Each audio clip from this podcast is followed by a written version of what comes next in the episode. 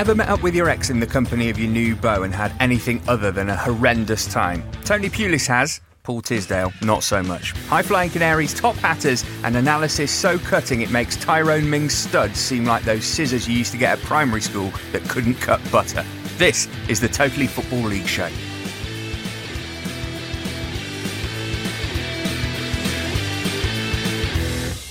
Welcome again to the show that breaks down all things EFL.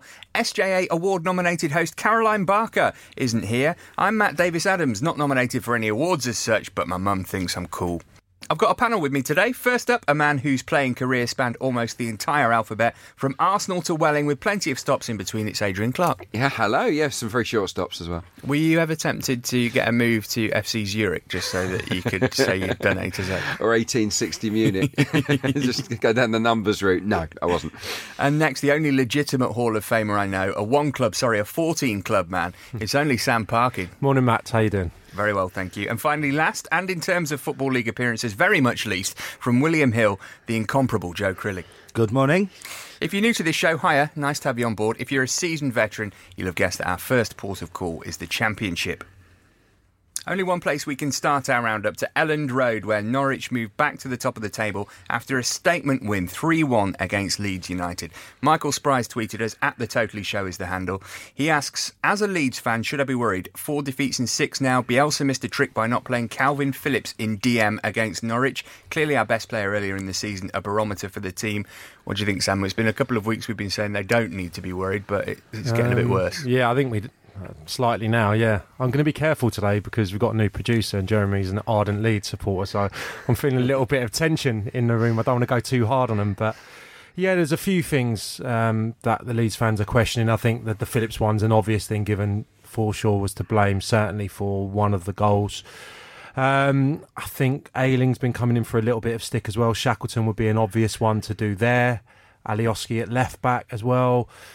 I think we maybe to give them a little bit of hope, point to the return of Bamford and potentially Izzy Brown as well to give them that little bit more depth. But it is a concern, definitely. I wasn't a few weeks ago.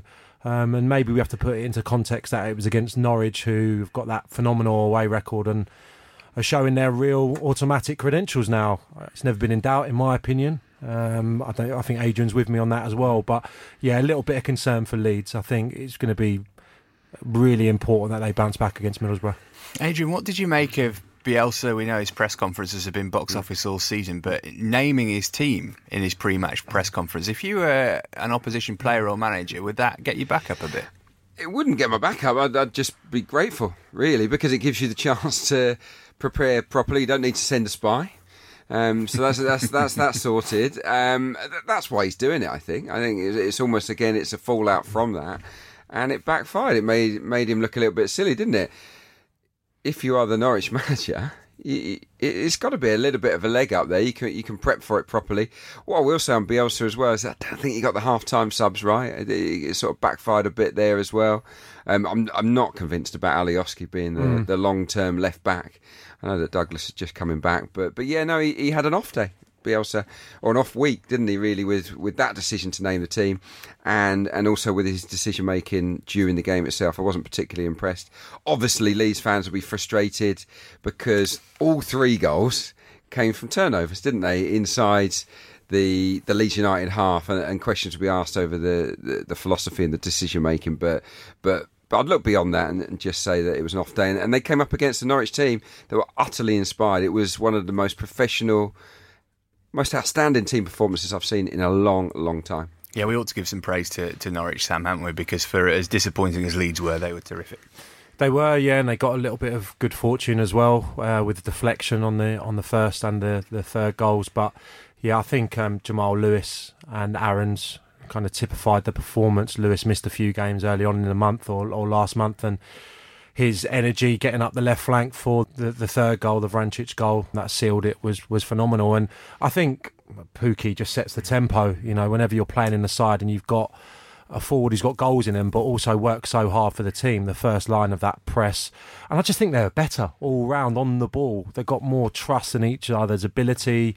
Leeds look like they're under pressure when they're trying to play out. Norwich look like they've got an extra second on the ball, and I think that I think that basically underlines that they're a better side. I Well, think currently and very throughout well- the season. Very well coached team. That's what you can see because these these aren't superstar players, but their their, composure on the ball was just incredible. I thought all of them were brilliant. Vrancic, obviously uh, exceptional on the day. Stiepermann, Hernandez, just so calm, really. And um, yet, what's frightening for everyone else at the moment is that really, if you think about Norwich, it's a new team. It's a team in development. It's a team that um, didn't know one another a few months ago. So what what are they capable of moving forwards? We'll have to wait and see. But but I'm super impressed with them.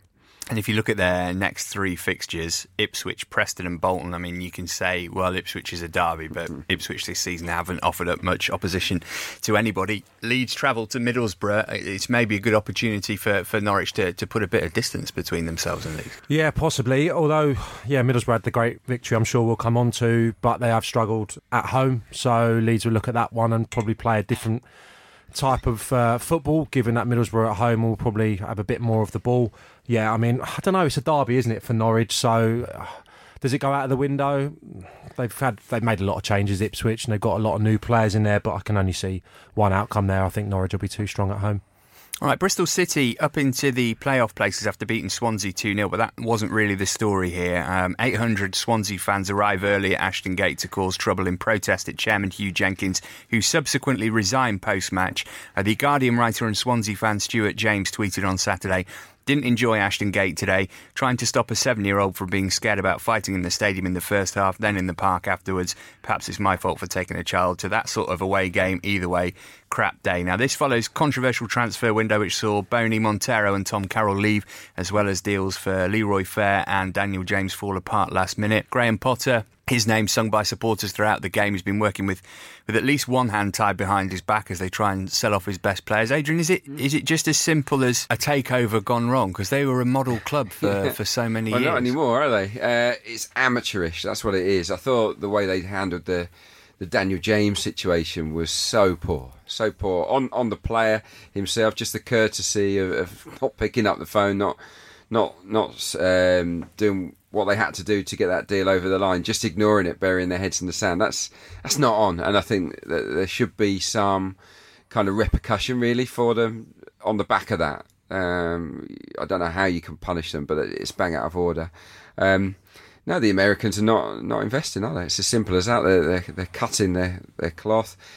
You just got to look at West Brom really, and and the way that they approached relegation, kept hold of most of their best players, and have beefed it up big time, haven't they? In January, and lo and behold, with a new manager, they're in the promotion race. Swansea, with the manager that they've got, I believe, would be in the promotion race had they had the same kind of attitude as West Brom. It's you can only hemorrhage so many players. Uh, a lot of credit has to go to Potter. I think they've blooded, or they've he's used more under 23s than anyone else in the championship this this season in terms of minutes. That's brilliant. I think he's doing a fantastic job. The fans can recognise it, but the the ownership has been shambolic.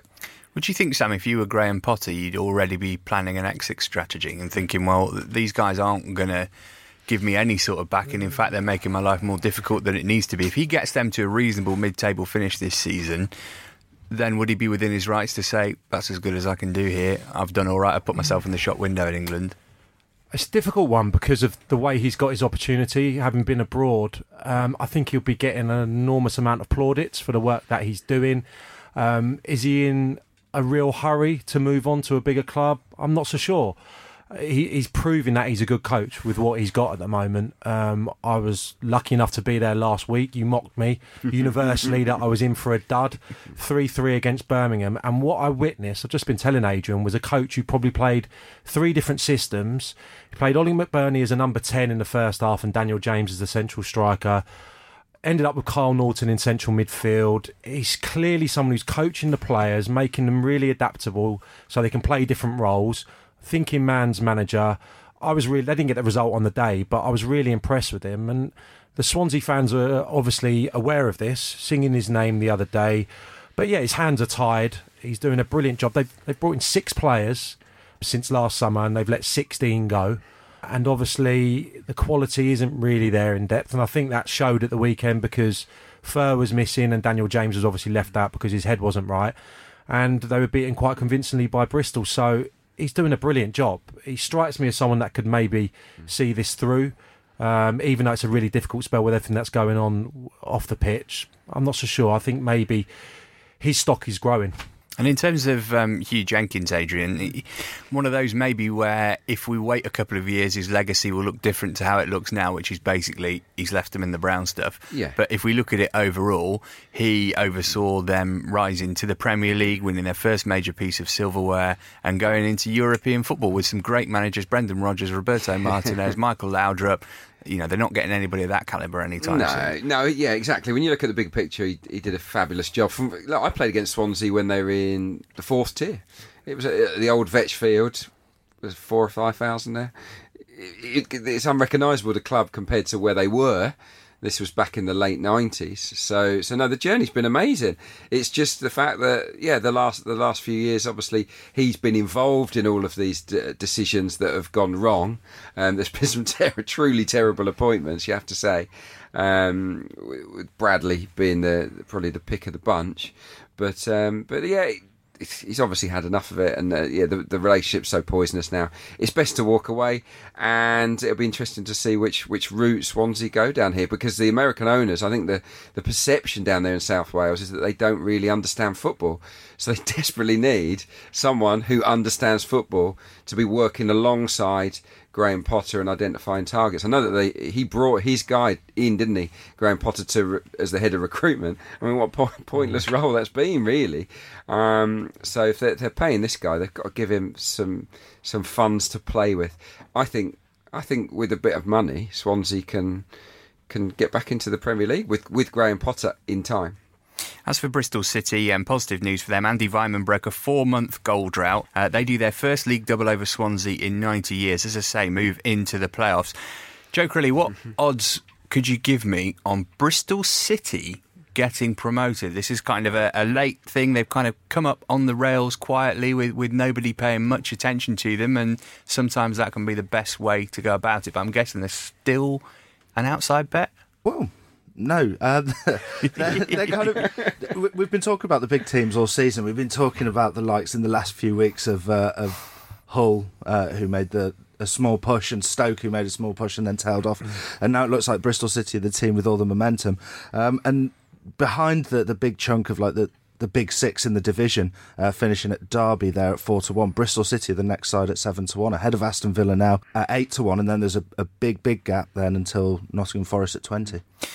oh well. uh, West Brom 2, Middlesbrough 3. Um, I asked last week, Sam, if, if Tony Pulis would troll Baggy's supporters by going all out attack and producing a thrilling performance, and he sort of did. I'm not sure about that. I think they set up really well, obviously, and West Brom, since they made that switch, do have quite a bit more of the ball. But, you know, with that back five that Tony Pulis can utilise, Shotton and Friend as the, the, the fullbacks or wing backs, you know, they've got such power and such organisational skills that it's difficult to break down. They had to rely obviously on Assombalonga when he changed the system and, and got the two centre forwards on there, two outstanding finishes. For me, it's just about whether Middlesbrough can start scoring goals and putting teams to bed at the Riverside.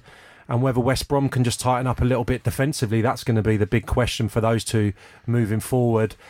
I just the Harvey Barnes thing just is niggling away at me. That and, and missing Phillips as well, and they're just a bit light. I know it's great to see young players getting an opportunity in, in Harper and Field, but mm. maybe they now they've made these new recruits. Um, I think Murphy could potentially come in and do that driving. I don't know if he could play deeper, but certainly Montero's another option in that in that front three. Livermore to come back in, maybe. There's a few changes I think Darren Moore yeah. can make just to arrest this little slide defensively that they seem to be on. I think he'll change the team quite dramatically in the in the next few weeks compared to what we saw in this game. It, did, it didn't work. I think Gayle on the left of a three pronged attack isn't really getting the best out of him. I think he has to devise a system where you've got Gayle and, and, and J Rod sort of working a little bit closer together. He's got the wingers now, like you say, with Murphy and, and Montero coming in. I agree with Sam. Uh, Harperfield, two good young players, aren't they? With with Barry in there, you can see the balance there. But there's there's quality to come in with Johansen now in particular. They've got they've got to use him. He's an obvious one, Yeah. probably for Barry in there, isn't Yeah. he? Because he hasn't got the legs to do that driving, running, but to be someone a little bit Mm. more mobile, aggressive. Centre, centre half is the one though. Like, He brought in some really good players, West Brom, but but no real massive upgrade at centre half. And I think that is the continual problems at, at centre half. They don't look quite right to me, and for that reason, even though Tony Pulis says they should be in the top two, which was quite a, a nice little dig, I thought at, at the final whistle. I don't think they will be in the top two because I don't think they they've got that clean sheet mentality that you need.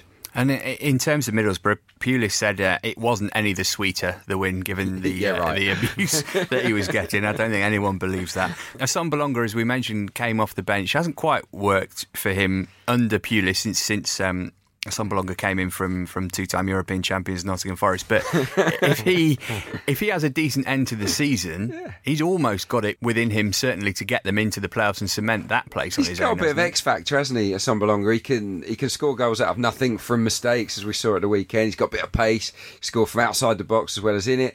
I like him. I think that him and Hugill can have a really good partnership, actually. If and this is the big if in capital letters, Tony Pulis is brave enough to go with a front two. We know that it's not really his thing, but it it was his thing at the end of that game when they were trailing. Took off Fry, st- stuck him on, went with two up top. It worked. Is he bold enough to do that against Leeds United? I, if he is, I think they can cause a fragile Leeds teams quite a few problems. But but my hunch is that he'll revert back to type and, and play the cautious one. And just finally on these two, are they just a little bit behind Leeds, Norwich, and Sheffield United in terms of not having quite enough to make an automatic promotion charge? In my opinion, yeah, um, yeah, I, I'm I'm sold on Leeds uh, on Leeds and Norwich to be honest. I know that Sheffield United keep knocking on the door, but but I think the two best teams we saw head to head at the weekend. A couple of games in brief I want to touch on, Sam. Blackburn go two up inside 10 minutes at Brentford and lose 5 2. How does that happen? Uh, it happens because you're playing against a team who have got some of the best attacking movement in a division, and you've lost your two talisman. I think it's as simplistic as that. If you're playing in a team where you you're heavily reliant on the quality of Dack, the target that Graham is getting balls into him maybe a little bit earlier, to take those two players out of your team has a huge impact just because you know you get it forward and you have confidence they're going to create stuff. So those two going off, the timings of the goal as well. Benrahma to get back to 2 1 quite early on in the game. What a spell he's having, by the way. he's Probably good, their. Yeah. their pick at the moment, Benrahma.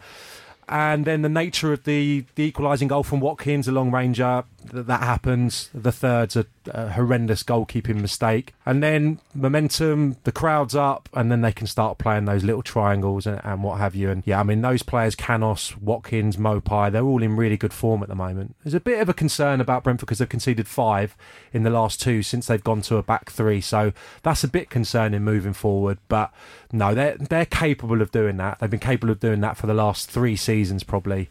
Um, maybe Mokotjo and, and Sawyers back in tandem as well. Um, makes them a little bit more solid in that second half. So, no, Brentford are fantastic when they're, at full flight. Good old Thomas Frank, eh? He, he had it all along. Um, Adrian, Steve Bruce started with a win at Sheffield Wednesday, boss. I would suggest that this is the ideal fixture away to Ipswich. They haven't got that pressure of you, your first home game. Um, it was a narrow victory in the end, but, but perfect start for Uh, yeah, narrow victory, but but looking at the game and what I saw of it, it, it- they battered Ipswich. It, it wasn't it wasn't a one 0 game. It was a three or four. It could easily have been three or four if they'd had their shooting boots. So no, perfect start. Um, clean sheets not exactly been a regular occurrence at Sheffield Wednesday this season. So so yeah, that's the place to start. Um, I don't think Ipswich had the firepower to really hurt them. Yeah, 17 chances they created Sheffield Wednesday. So I, I think they're going to be fine moving forwards. Reach will obviously be really relieved because he missed missed such a sitter, and then the assist I thought was fantastic from him. So yeah, Re- Reach has been excellent for Sheffield Wednesday this season. I think he, he got them the three points with that, that run and cross. Uh, Sheffield United, meanwhile, sorry, Joe, saw off Bolton. Scott Hogan already proving an astute signing, Sam. There was a, a good shot on the highlights of this game of him warming up, and then the next shot is of McGoldrick scoring, and then Sharp scores. He, is it one of those where you just kind of think, okay, well, I've got to be on my toes now because this guy can come on and replace me? Yeah, and they got Madine and, and Dow now. It's, they got better strength there. I don't think there's any doubt that they're the, the front two, Sharp and McGoldrick. They've been fantastic, their partnership recently. But yeah, uh, it's like a bit Neil Warnock-esque, isn't it? Stockpiling strikers in Sheffield United teams of old. Um, uh, but they're looking fantastic and didn't play well at all. Uh, according to, to Chris Wilder, it was a really ugly victory. And, and Billy Sharp assist, very unselfish for a player of um, his kind of uh, I suppose how direct he is in front of goal. Normally he'll take that strike on, but squared it, and um, obviously got himself a header as well. So great ball in, wasn't it, for the header? Were, were you yeah. a bench? Were you a bench watcher as a player? Like, did you look and see whether the striker was warming up? One hundred percent, one hundred percent. You knew start of the second half. Yeah. If you had a poor first half, you yeah. knew those ten minutes at the start of the second half was so important. Every touch had to be secure, massively. Otherwise, around about 55, 60, the third inline striker is getting My, warm. I only ever played for an, for an hour. Like I always, I, I planned for an hour because I was a winger. Like wingers, it's always either number eleven or number seven get, gets the hook first up. So you can never assume you're going to have ninety. Hey, you even knew it at half time. if the striker was told to go and get warm at half time, he thought, "Oh no, fifty-five. I've got ten minutes to notch here." Yeah, but Hogan, Hogan and Madine, of course, are on the bench as well. So I think Wild Wilder's done a really smart thing there in getting four proper strikers. Um, it's just, yeah, there's nothing there's nothing wrong with Sheffield United. I just just feel even though they're a really good team quality wise, they're just a slight rung below Leeds and Norwich. But uh, maybe they'll prove me wrong. Uh, we ought to have a moment's quiet reflection for Nelson Oliveira's good looks.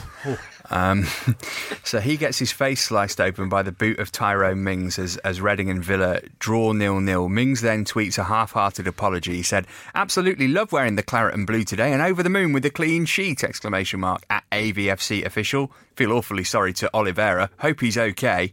Uh, then somebody called him on it and he replied to them, No one feels worse than me. Uh, now, he's not going to get any punishment because apparently the referee saw it. He's got previous for this with Zlatan. Ibrahimovic yeah, has, last yeah. season. I'm sure you've seen it, mm. Adrian. On the train down, I watched the GIF on repeat, just just so I was really sure whether uh, you know I believed him or, or not. I'm still I still haven't got a clue. Is the is the bottom line? All I'll say is that he, he is incredibly off balance at, at the time, and when when you're stumbling like that, I don't always know that if you can control um, your other your other foot. So I would be inclined to give him the benefit of the doubt. I know that Sam's not not as sold on, on that as as I am. The the previous one I didn't think he meant either. Maybe I'm just yeah mm. I, I, because it was never really in my head to go out and hurt anyone. It's just not in in, in my mindset really. I always think that, that that's the case for everyone. Perhaps it's not.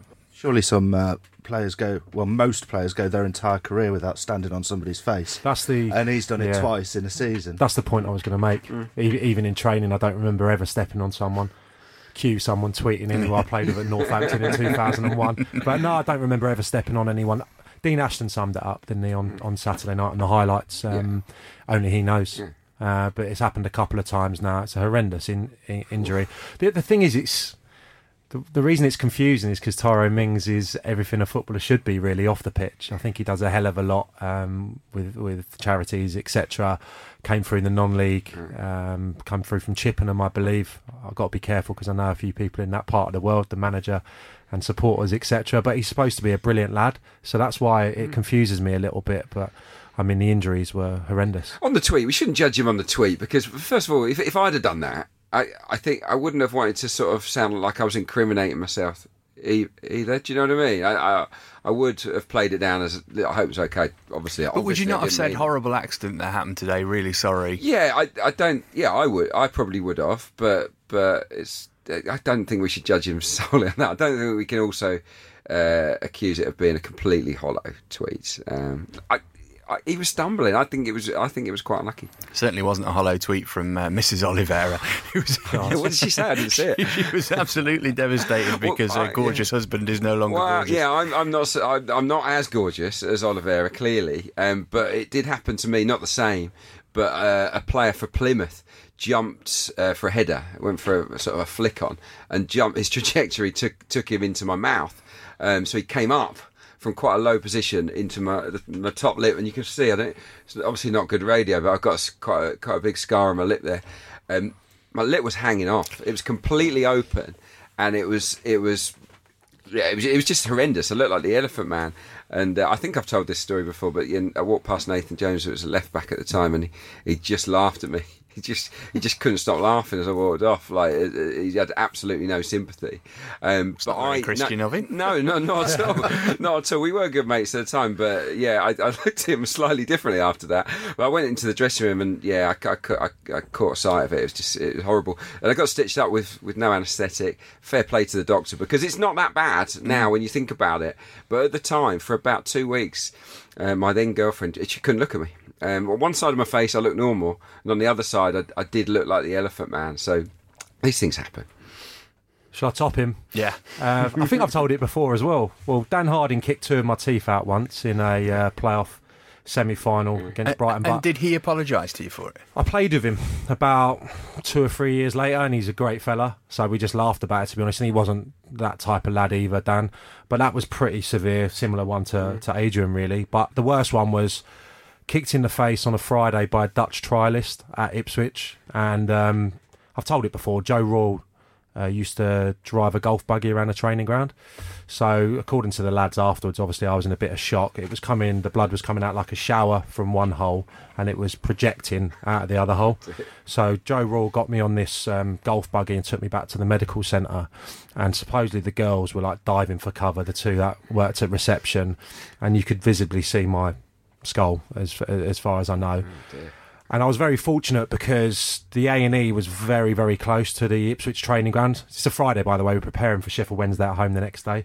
Um, our club doctor was working on the A and E, so he got me in straight away, and he was so meticulous with it. And when it's hot or when I've been heading balls or something, the scar's still evident. But he done an unbelievable job, incredible job. If I'd have been rushed into an A and E, I probably would have looked a bit of a mess. But I missed the the game the following day, and then I played the following week, wrapped up like a mummy at. Did they Mill. take on the trialist? Uh, they were never seen again, Adrian. two of them, two Dutch lads, yeah. And it was, you know, when you go to just cushion, I went down to cushion a header back into midfield to my midfield runner, and he just, you know, straight away I was just like, oh, why a trialist? Like if it was Fabian Wilnis or trialist. or Jason DeVos or whatever, I would have just taken it, but not a bloke who's in for one day and one day only. You're out. But you know, Kolo Toure at Arsenal, by the way, on a little tangent, he got taken on by Arsene Wenger on the back of crunching everybody in training. He absolutely leathered, leathered all of the players, and uh, they were like, "Who is this guy?" And I think it just impressed Wenger that he had the he had the sort of uh, nerve to do it. Took him on, and uh, yeah, turned out to be decent. For both of you, with those gruesome injuries, did it have a psychological effect when you go into your next game? You can't just put that out of your mind, can you? Something that horrific. It was pretty worse for Sam than me. I mean, your mouth, you just no. I, I kind of forgot about it. Um, but you, obviously, you heading was a big part of your game. I'd imagine. It was, yeah. it was fine. It healed so quickly. It healed within a week, ten days, and like I said, I played at Millwall the following weekend and scored from a Darren Currie, who's been flavour of the month on this show, from one of his deliveries. Curry deliveries. often is, isn't it? But I, I actually abandoned the I actually abandoned the bandage halfway through the second half. But it was at the time it was yeah I was black eyed and um, obviously had the big scar down the forehead. It, it wasn't very pleasant, but yeah, fortunately the, the Ipswich doctor was on hand. Yeah, I thought, look, girls, they like a scar these days, don't they? I think Mrs. Oliveira, she'll grow to love it. I'm sure. Apologies to the squeamish for that last section. Um, briefly, Hull 2, Stoke nil. Sam Vokes missed a pen on debut. Fourth different player to do so for Stoke this season. They missed eight out of the last ten. It's a calamitous campaign. I think we've got to we've got to call it that. Odds wise, Joe, what did Norwich winning do for the odds on the on the title winner? Well, you won't be surprised to uh, to hear that Norwich are now favourites to win the title. Uh, they've overtaken Leeds. They're thirteen to eight, but Leeds just behind at seven to four.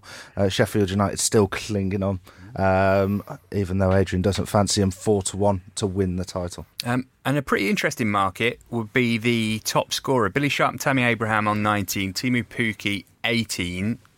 Abraham, I'm going to put him as the favourite. Yep. Yep, you're right there. Um, it, it's that this race for the, the golden boot in this division is as tight as it is to win the title uh, and to get promoted. And as a result, the uh, the top three or four in the betting are, are really close. Tammy Abraham two to one, uh, Billy Sharp threes, Teemu Pukki fours, and Neil Maupay at five to one. All right, those are the big stories from the Championship. Next, like a 34 year old striker on a Bosman, we're dropping down a division to League One specifically. Make this an every Saturday super with the Super Saturday Reloaded coupon from William Hill, available in all William Hill branches across the UK. With more prizes on offer than ever before, your new Super Saturday competitions offer you the chance to win a share of £1 million and some additional extra goodies specific to your region. All you have to do is select the number of goals, corners, and cards across three selected football matches. Super Saturday football and racing competitions are free to enter when you bet £10 at your local William Hill. T's and C's apply. You can find out more at williamhill.com. And remember, when the fun stops, stop.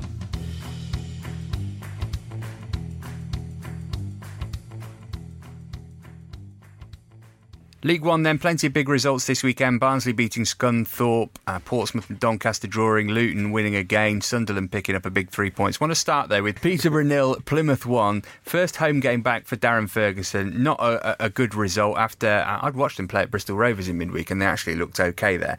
Lee Tomlin, Sam, gets another red card, his fourth red in his last 21 posh appearances across two spells. Since joining them in 2010, he's been sent off seven times in 135 league appearances for the club.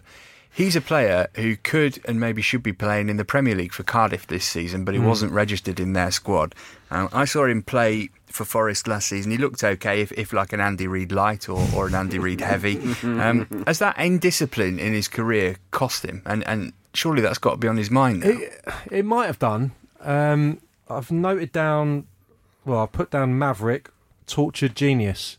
Um, is this you or is this Lee Tomlin? This is Lee Tomlin. right. I just think sometimes maybe the reason that he hasn't made it at his other clubs, it could potentially be down to discipline, but maybe because he finds himself back in League One and because it's his kind of happy place and he feels so relaxed there, maybe he gets away with it a little bit at Peterborough, whereas you wouldn't at the higher level. And I think he just feels at home there. Do you know what I mean? So maybe that ill discipline comes out at times, if that makes any sense. He's obviously a very talented boy. He should be playing higher. And yeah, I think at the weekend, age, I don't know what your take on it is, but I actually looked up the rulings yesterday about raising your arms in football because for me, he's acting as the peacemaker. Yes, there's a bit of force in the shove, but Ryan Edwards should be embarrassed. Mm.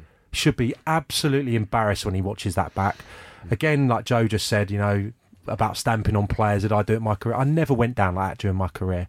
I mean, even to get someone sent off, he should be yellow carded. Yes, Lee Tomlin probably put himself in the position to pick up his second yellow card, but I'd have liked to have seen the, the Plymouth player booked as well. No, uh, look, uh, very little to add on that. I would, I would, have said exactly the same thing. Ryan Edwards, shameful, really.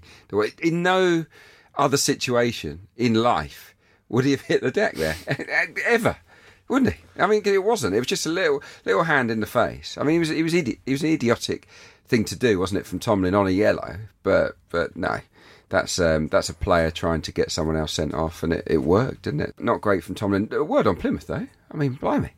If, if, if the league had started in sort of November, December time, they'd, they'd be in the shake-up for automatic promotion, wouldn't they? I looked at the form table, third across the last eight games brilliant. I think only Luton and Barnsley are above Plymouth. So that isn't a shocking result for Peterborough necessarily, certainly not with 10 men. So I wouldn't I wouldn't judge judge Ferguson on, on that game. He's just come up against a Plymouth team that's that's found itself, and let's credit the manager there at Plymouth because he was under a lot of pressure, wasn't he? Mm. Arguing with the fans. Yeah, I remember yeah. sitting here a little bit like we did with Thomas Frank, thinking I don't know if there's any way back for him. Derek Adams has, has regalvanised the group, and uh, yeah, they are not in relegation bother, even though the league table would tell you they are. Don't think they are. Shrewsbury nil, Luton three. We mentioned uh, Mick Harford last week saying he doesn't want the job permanently. I'm not here. For, I'm not the long-term fix for Luton Town manager. We're in the process of finding a new manager, but I'll carry on if they want me to. Effectively doing two jobs, retaining his director of recruitment role. It would be a mistake to bring somebody else in now, wouldn't it? Yeah, it's who you go and get that that's the million dollar question. There's no one jumping out of me. They, well, no one wants it now, do they? Not at the no, moment. No, I mean, they flirted with like obviously they spoke about Ryan Lowe and Michael Flynn and Steve Robinson, former teammate of mine.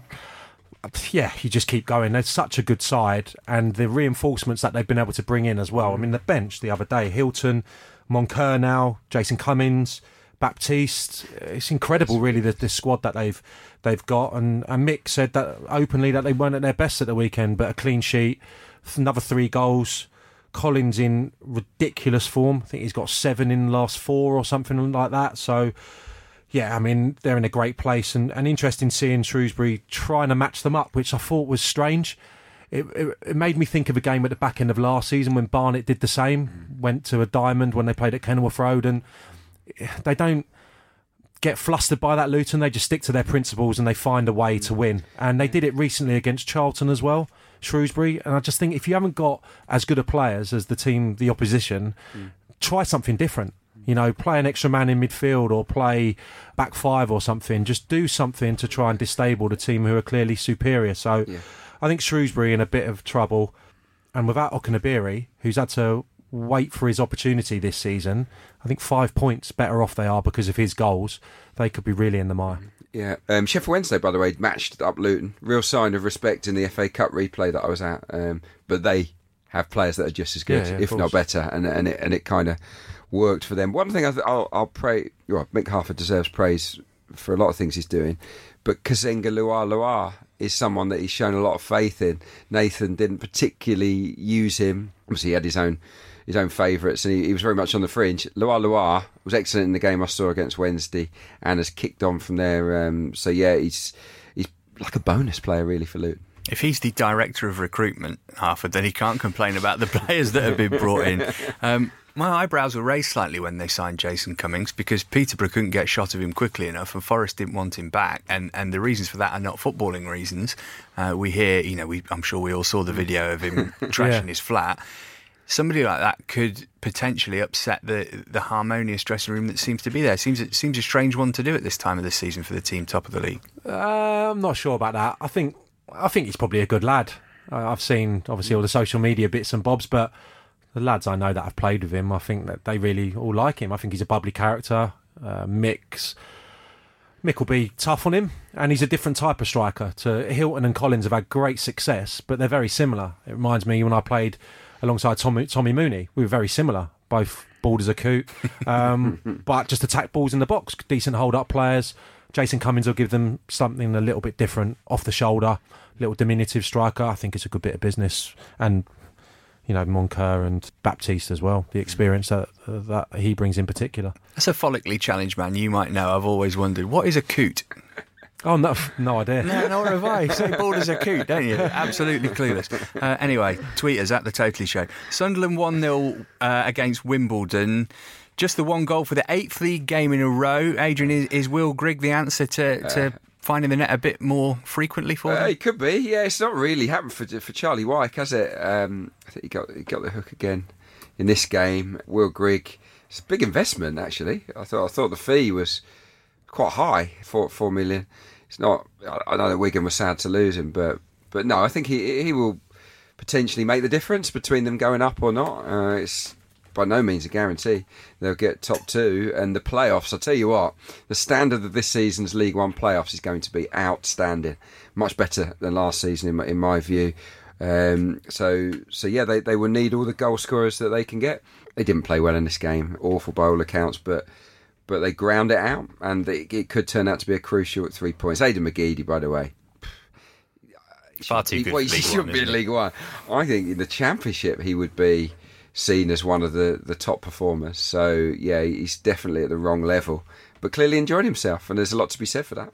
Sam Jack Ross can't have any complaints about uh, recruitment as far as Sunderland are concerned. Obviously, they lost Maja, but but the players that they've brought in this month ought to be enough to well certainly get a playoff place, but but maybe threaten the top two as well. Yeah, the goals are a concern.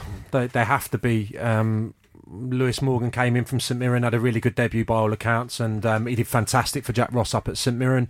Player he knows well. What a first loan for Sterling from, from Tottenham. Obviously, Yeah, an unknown yeah. quantity in the league, but I mean, what a first loan to get to the Stadium of Light. Griggy, spoken about Griggy so often on this show. Brilliant lad, talent. I never ever fore, foresaw him having this type of career. Uh, he's exceeded my expectation of him, but he's a goal scorer, and at that level, he is proven. So he should hit the ground running. But it, it's got to be a concern. It's got to be a concern the lack of goals. But that said, they got that elusive clean sheet that they've been looking for at the weekend. Hard fought victory. No game's easy at that level, uh, and Wimbledon do make it difficult for teams. So I think, yeah, they're going to be playoffs minimum, but I think they're just short of challenging those other teams that we've already spoken of, or I'm sure we're going to come on to. And as for Wimbledon, nine points from safety, one would assume no way back for them. A big Fixed. update from uh, guest producer Jeremy Coots. Water birds whose heads have the appearance of baldness. This doesn't refer to the lack of feathers on the bird's head, but to their white more, uh, markings. Bald has several meanings, one of which is streaked or marked with white. It's a yellow for me not knowing what it is and using the phrase, isn't it? Yeah. It's poor.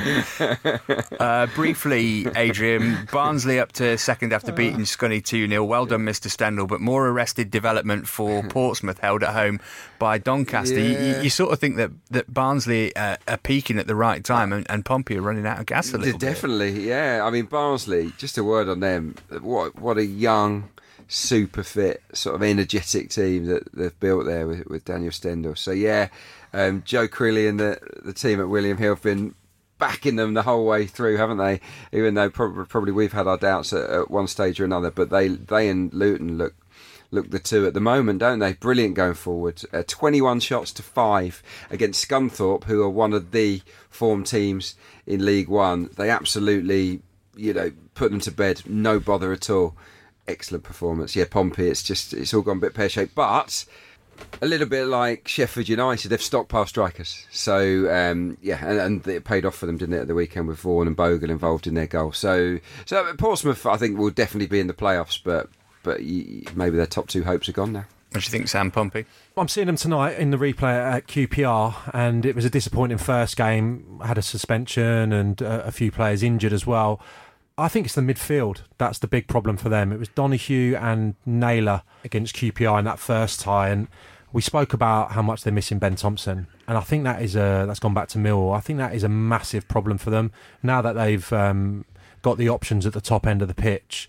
Uh, I think that that is the balance they have to get right, and someone to get after the ball and, and win the ball back. Because I didn't see that in those two players I've just mentioned.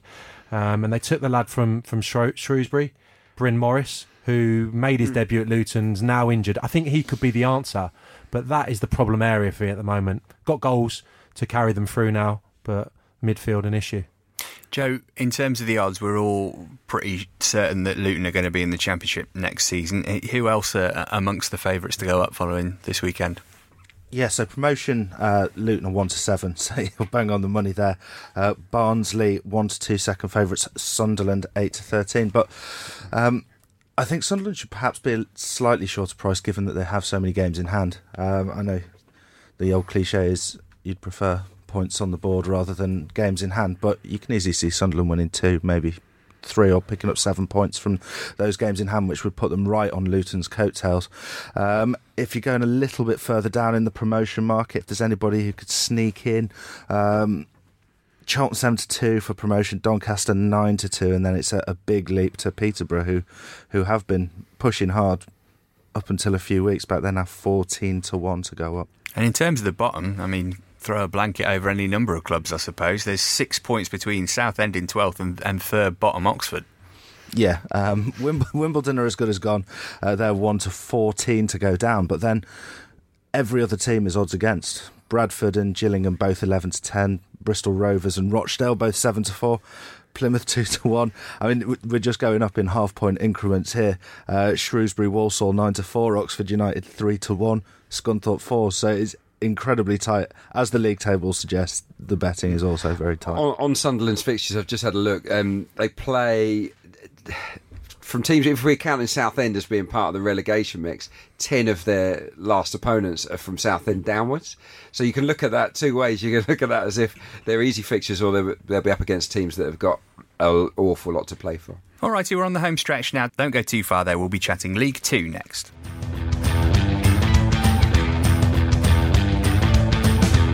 A reduced schedule in League Two as four games fell victim to Snowmageddon, or as it used to be known, winter. Uh, we're going to start with the Paul Tisdale derby, Exeter 3, MK Dons 1. A rough return for the well dressed one, Sam. Four defeats in five for Dons, in the playoff places by a single point. Is he starting to think maybe I picked the wrong job, or MK starting to think maybe we picked the wrong guy to try and get us back up? It's a um, pretty spectacular fall off. They've gone. Well, I think first and foremost, we're going to have to admit defeat on MK Dons. We were, you know, I, I thought they were one of the two best teams in the division, along with with Lincoln, and it's going to be a scramble now for them. I think there's a few things not transpired against them, but a few issues. Jordan Moore Taylor, another former teammate of mine, brilliant lad, used to pick me up and ferry me around from the station. He's been missing through injury. He's been a linchpin of that back three, I think, throughout the season. Healey going back to, to Cardiff, I spoke about last week as well. Aneke's been struggling with a bit of a niggle. I think there's a few issues there um, moving forward for Paul Tisdale and a lack of activity. I know Hesketh came in late on in the window, but I think they needed probably bolstered in a few more areas just to give them a little boost.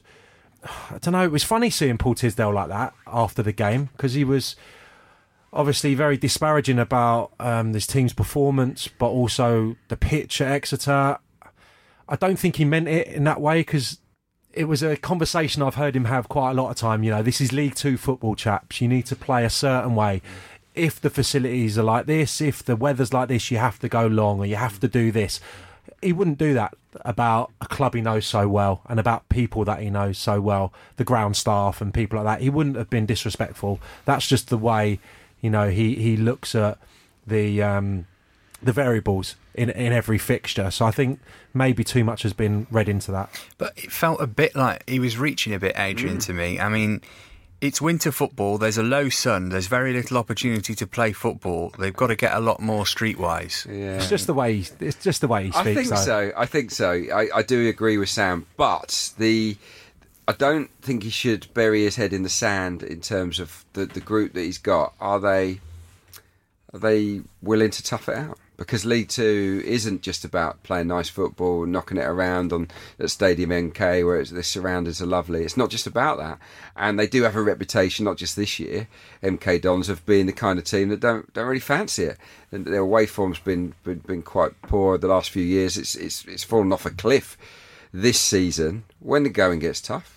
Have, have, have, are they up for it or not? I think that's the big question mark. I would I would imagine. I mean, what's Tisdale like in that regard? Will he will he fire a few up? Will he be would he be strong enough to bin off a few characters if he thinks they're soft touches? Because from the outside looking in, that's how it's beginning to look. maybe not Paul Tisdale himself, but within his team, yes. Mm. I think Danny Butterfield uh, is someone. Matt Oakley, maybe not, but Danny Butterfield would be someone uh, that would have a few words. And Steve Perryman's obviously involved as well. I don't know what Steve's involvement is now. I wouldn't want to say, but at Exeter, when things were particularly bad, uh, quite often it was called for Steve, and he would let you know in no uncertain terms. He pretty much ended my career, Steve. but um, yeah, uh, yeah, I just it was just strange just seeing that after the game because I think people looked at it that he was having a go at Exeter. I didn't read into it that that was the case. But we should give some some praise to your old Definitely. club Exeter too. Um, only behind MK on goal difference now, up to seven. Yeah, yeah, and after losing Stockley as well, uh, so that's a huge result and pressed really high. Obviously, still felt that Exeter uh, that MK Dons were going to try and play. That's probably what Tiz is getting at. Shouldn't have done so. Should have been a bit more forceful within their football. So you have to credit them. And there's a lovely. Well, I was going to say a nice balance between youth and experience. There's a lot of experienced players in that Exeter team now in Fort and, uh, and Moxey and, and Law as well. So Archie Collins is a young lad who's getting rave reviews. But no, a fantastic result for them, and they've put themselves right into contention. Yeah, no, no Boateng, of course, who's been their, their their driving force in midfield as well as Stockley. So I, I think brilliant. Across the last eight games, only one team has got more points than Exeter across eight games. So this this wasn't a fluke result. It's been coming. That, that's Carlisle, by the way. So um, Exeter, they've had that little wobble, and now now they're back again. Speaking of little wobbles, Notts County won, Lincoln City won. New Notts signings Stubbs, Rose, Mackail-Smith, and in particular Michael Doyle impressing for the bottom side.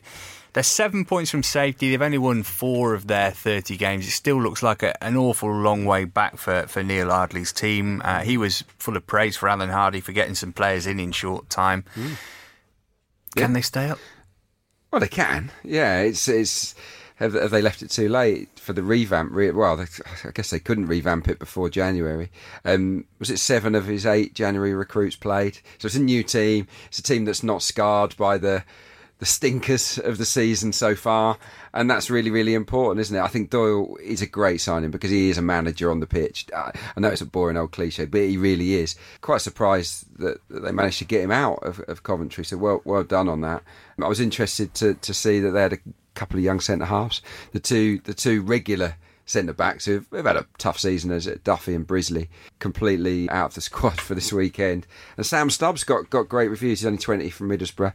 Um, so he's putting his faith in a couple of young centre halves. So yeah, we'll see how they go. Notts County. It's a mountain to climb though. As for Lincoln, Sam, uh, their supporters brought inflatable penises for the day, uh, but it was John Akinde who cocked up with a penalty miss. Mm. Um, they're getting a bit twitchy. Successive draws, Mansfield breathing down their necks. It's not looking as nailed on as it as it once did. No, not for me. No, I think they're the the, the best squad.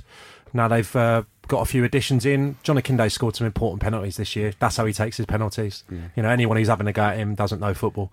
Mm. He's, um, I think he's got, he's missed four in sixty in his career or something along those lines. So the Cowleys know how important he's been to them. I, there's been a little bit of criticism from the Lincoln supporters, but I think that's because Matt Rhead's such a hero up there. Mm. That that that focal point is always the one who gets a bit of abuse. God, I know it. Um, but no, no problem with him missing that. I was interested the penalty because it was um, Stubbs who gave it away and on Andrade. I think Andrade was really clever with it. Uh, he stepped across uh, the Notts County defender. I thought it probably is a penalty, but again, it's not something that I would have done. It's something that's creeped in uh, to the modern game. But no, I think Lincoln will be absolutely fine. I just wanted to say on Notts County actually, Forest Green away. Mansfield at home, the next two. Ooh. So they've got a terrible record against Mansfield. And and after that, they only play one of the they play three of the top seven. I know you've got to play everyone, but in the last 14, three of the top seven and only one away Carlisle. So I think these next two games is really important for Notts County because of um, Morecambe and Macclesfield have got winnable fixtures. If they don't pick up anything from these next two games, I think the the mountain's too high. Um, another top v bottom game at Field Mill. I know that's not the, the name these days, but but it's Field Mill to me. Always will be. Uh, Mansfield v Macclesfield. Mansfield win it again. Adrian, you mentioned Tyler Walker and his late goals. Yeah. So I looked it up. 14 of his 16 in the league this season have come after half time. It's incredible, yeah. And and get this, eight of his 16 in the final 15 minutes. Eight, half of his goals this season have come in the final 15 minutes of games, which which shows. Is that just his superior fitness?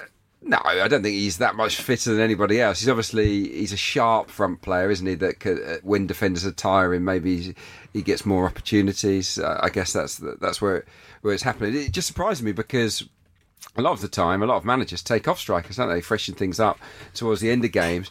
I always think that's a bit daft when you you've got real predators in your team because when defenders are tiring, that's when they often come good, isn't it? So, um, so fair play to to Flitcroft for, for sticking with Walker in so many games because it's paid off for them. Yeah, I wonder if maybe he would have been a better bet for Martin O'Neill than, than Leo Bonatini if, if they could have possibly recalled him. um, Sam Port Vale got a new boss. John Askey replaces the departed Neil Aspin. Uh, that relationship sadly ended pretty pretty sourly for, for somebody who was a legend at Vale as a player. Uh, Askey was a former Vale youth player. He got Macclesfield up last season, but then struggled to adapt to League Two. Is it hmm. slightly surprising that he's, he's gone back into another League Two club? Mm, it's a really difficult one. I suppose the Shrewsbury one, you have to look at that and say that was a very difficult task to take over after what Paul Hurst had done last season. Massive overhaul of players, lost so many, brought in 16, mind you, and they did spend a considerable amount of money 650,000, I think they did uh, last summer. But it just didn't really happen from at Shrewsbury, and it didn't sound like it was for the really the style of football, the brand of football didn't sound too bad bad at Shrewsbury. It was more, I think, his demeanour, the way that he fell out with the supporters, and also the local press. There seemed once that happens with the supporters, I felt there was only going to be one winner. It may be a better fit. You know, going into League One from being a National League manager, now being at League Two, safe pair of hands maybe till the summer. It's only a short term mm. contract, which really surprises me but it says to me that they're probably going to take stock again in the summer uh, uh, and maybe make a different appointment. Probably less risky bringing in a John Askey now rather than going with Danny Pugh, Michael Tong. I don't know if Tongy wants to be a manager. He's a bloody great lad, but something like that probably would have been too much of a risk. Someone who knows the lower leagues and is a local guy potentially could do them till the summer, but yeah, it's a difficult one. Joe, in terms of the odds for relegation then from uh, League Two, from William Hill. Presumably, Notts are you know odds on. Who else is in and around, as they say? Yeah, Notts County one to six to go down, but they were one to seven last week, so that uh, that that point has has moved them uh, moved their price in a little bit. Uh, Macclesfield four to five to go down.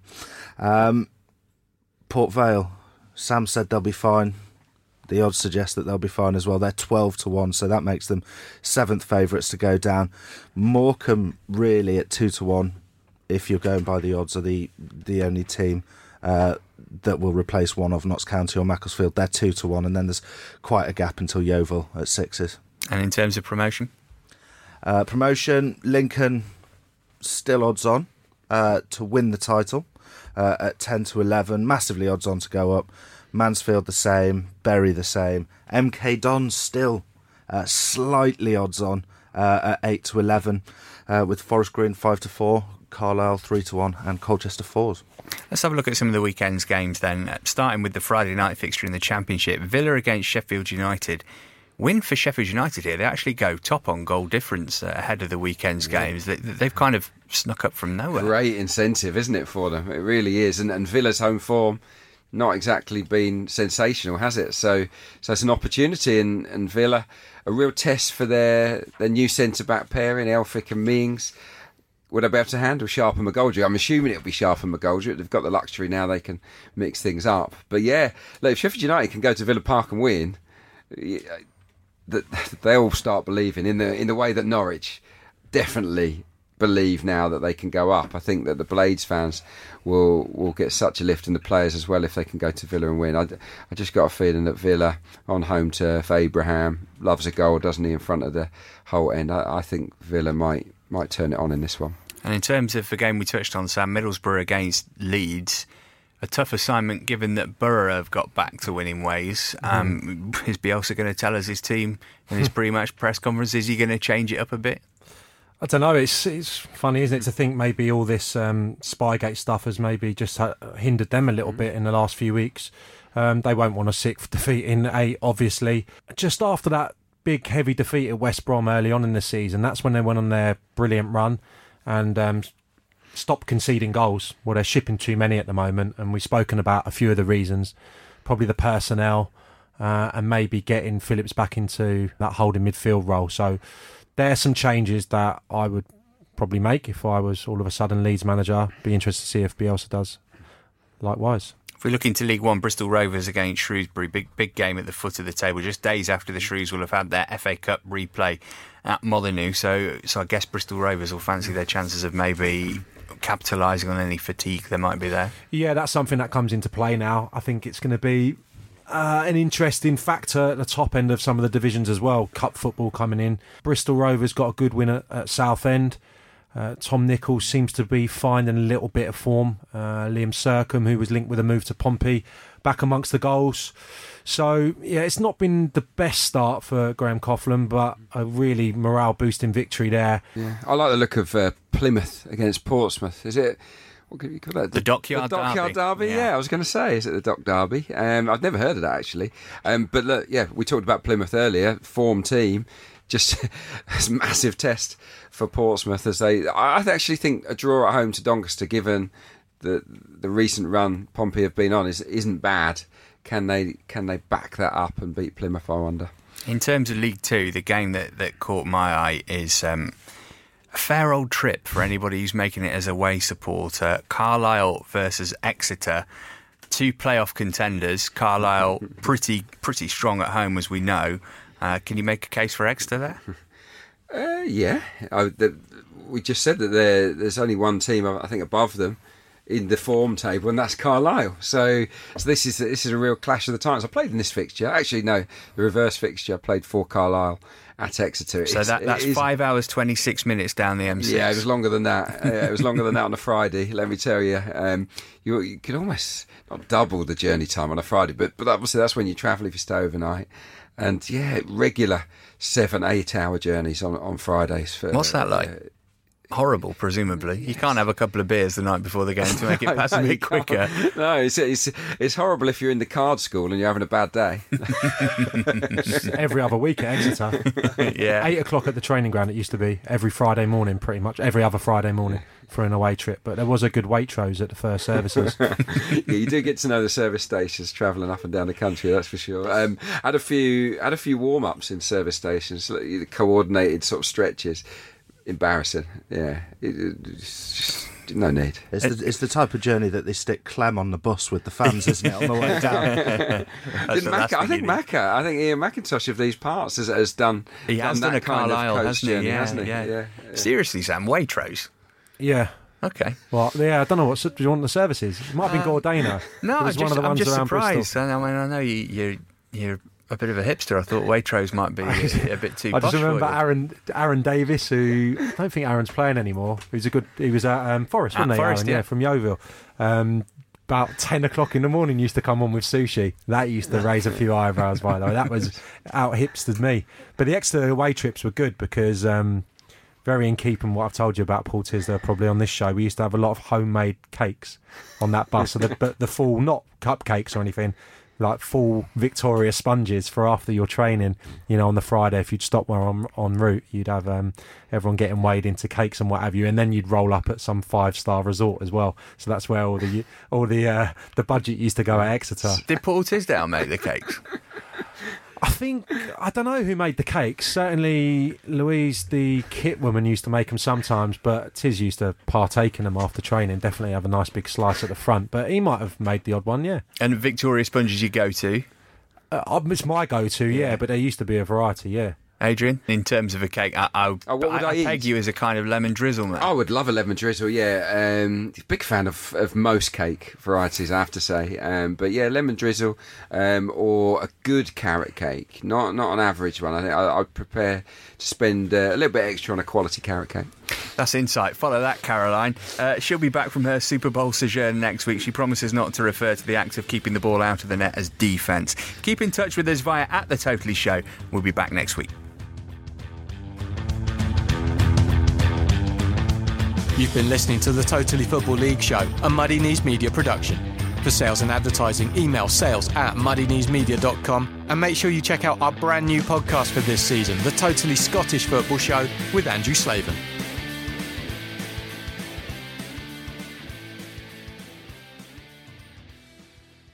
Supporting your team can be a beautiful thing, but then come the injuries, the goal droughts, and the downright disastrous defeats. That's a little bit like life, really, and here at the Totally Football Show, we believe we should all support each other the way we support our team, through the good days and the bad. And that's why we're continuing to work with CALM, the Campaign Against Living Miserably, a charity dedicated to preventing male suicide. On average, 12 men take their own life every day in the UK, so that's your starting 11 and your manager every single day.